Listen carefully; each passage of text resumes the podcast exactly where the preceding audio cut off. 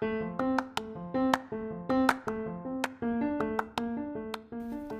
and welcome back to Once Upon a Blue brought to you by Shaping Foundations, a student led nonprofit dedicated to raising awareness and fundraising for rare diseases. My name is Pooja Shah, and I am the co founder and co president here at Shaping Foundations, and I'm your host for today. If you're new to this podcast, welcome. This podcast talks about everything related to rare diseases, from impacts by the healthcare industry on people with rare diseases to real stories. Stick around to the end to get more information, but until then, let's get into today's topic. Today's first star is Tabitha Frank, who has endosalpingiosis. First, we're going to go through this condition a little bit, and then we'll talk about Tabitha's story. Endosalpingiosis is when tissue from the fallopian tubes, which are the tubes that connect the ovaries to the uterus and allow the egg to travel from the ovary to the uterus, the tissue inside that tube is found outside of the tubes, which can cause a lot of problems. So, this tissue is often found in the lower pelvic organs, which include your colon or your large intestine or your uterus, uh, the lower abdominal peritoneum, which is your stomach lining basically, as well as the bladder and the axillary lymph node, which is the lymph nodes that are in that area. This disease can spread quite aggressively and is thought to be an asymptomatic benign entity, which means it's an illness with no visible or felt symptoms. However, a lot of people do experience symptoms, but these symptoms are super ambiguous and can be thought of as part of another disease. So you have to really investigate a lot into these patients and make sure you're getting the right diagnosis. Endosalpingiosis can easily be associated with con- conditions su- such as salpingitis, which is the inflammation of the fallopian tubes, endometriosis, which is when the endometrial lining of the uterus spreads outside of the uterus, and it can also be mistaken for tumors. The most common mistake is between endosalpingiosis and endometriosis. Although they're very similar, they are different in how the disease works, and it's really important that physicians and healthcare employees understand the difference between them and diagnose the correct one because that diagnosis is necessary to um, get the right treatment options. Now, on to Tabitha's story. Tabitha L. Frank had always wanted to be a mother. For 15 years, she tried having a child, but every time she got pregnant, she suffered a miscarriage, a total of 10 times throughout those 15 years. Back then, she had no idea that there could be a reason for this other than mere chance. But everything changed for her when she got pregnant for the final time in 2013. Unfortunately, Tabitha began experiencing severe complications after giving birth. Her physicians monitored her closely, but were bewildered by her symptoms and they didn't know what was going on. In February of 2014, Tabitha underwent surgery so that her doctors could try to understand the reason for her complications. They came back with tissue samples from her uterus and fallopian tubes and sent them off to lab work. The original diagnosis was endometriosis, but her doctors were still perplexed by her symptoms. They didn't seem to match up with the diagnosis and they were completely lost.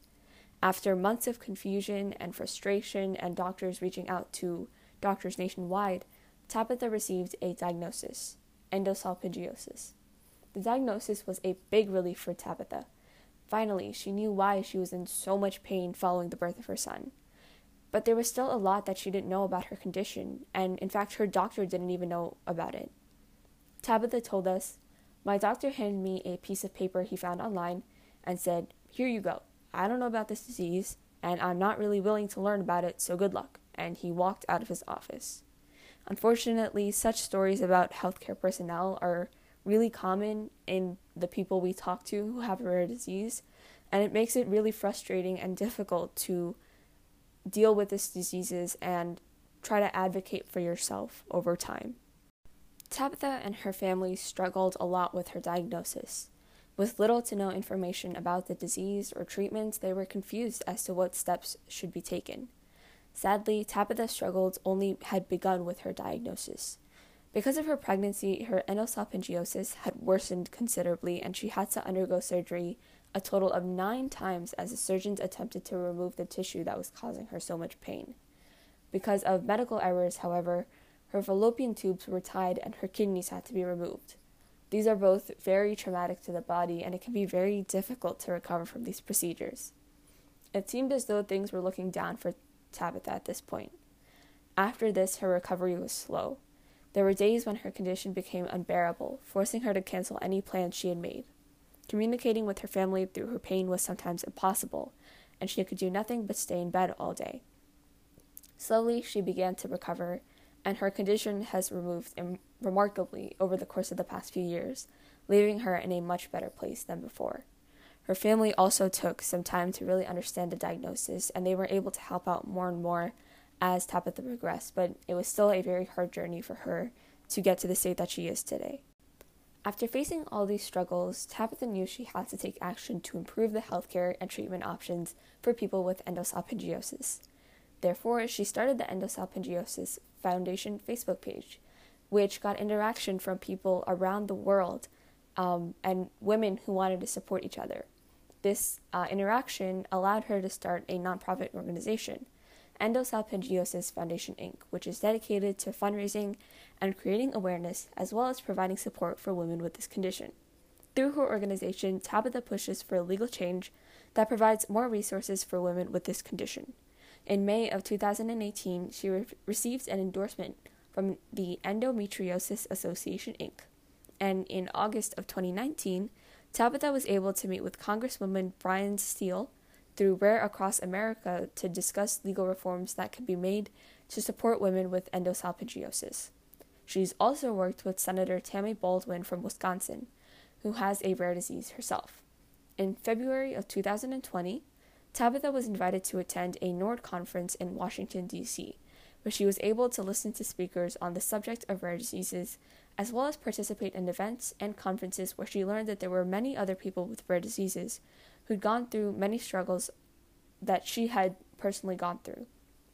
We've partnered with Tabitha and her organization, so if you want to find out more about her organization, you can either go directly to endosalfoundation.org or you can go to our website, shapingfoundations.wixsite.com slash shapingfoundations, go to our um, partners page, and you can find Tabitha's foundation from there.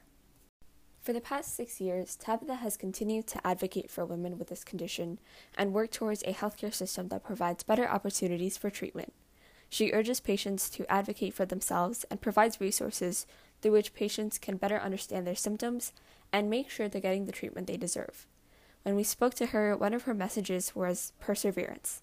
Don't give up, keep going no matter how hard it is, she told us. She also spoke about her son. Most people with endosalpingiosis are unable to get pregnant and give birth, so she counts herself as blessed for having him. She wants him to see her and be proud and to know that her life holds meaning. She wants him to know that his mother, despite all the difficulties that she faced, did not give up and fought for herself and other people with this condition.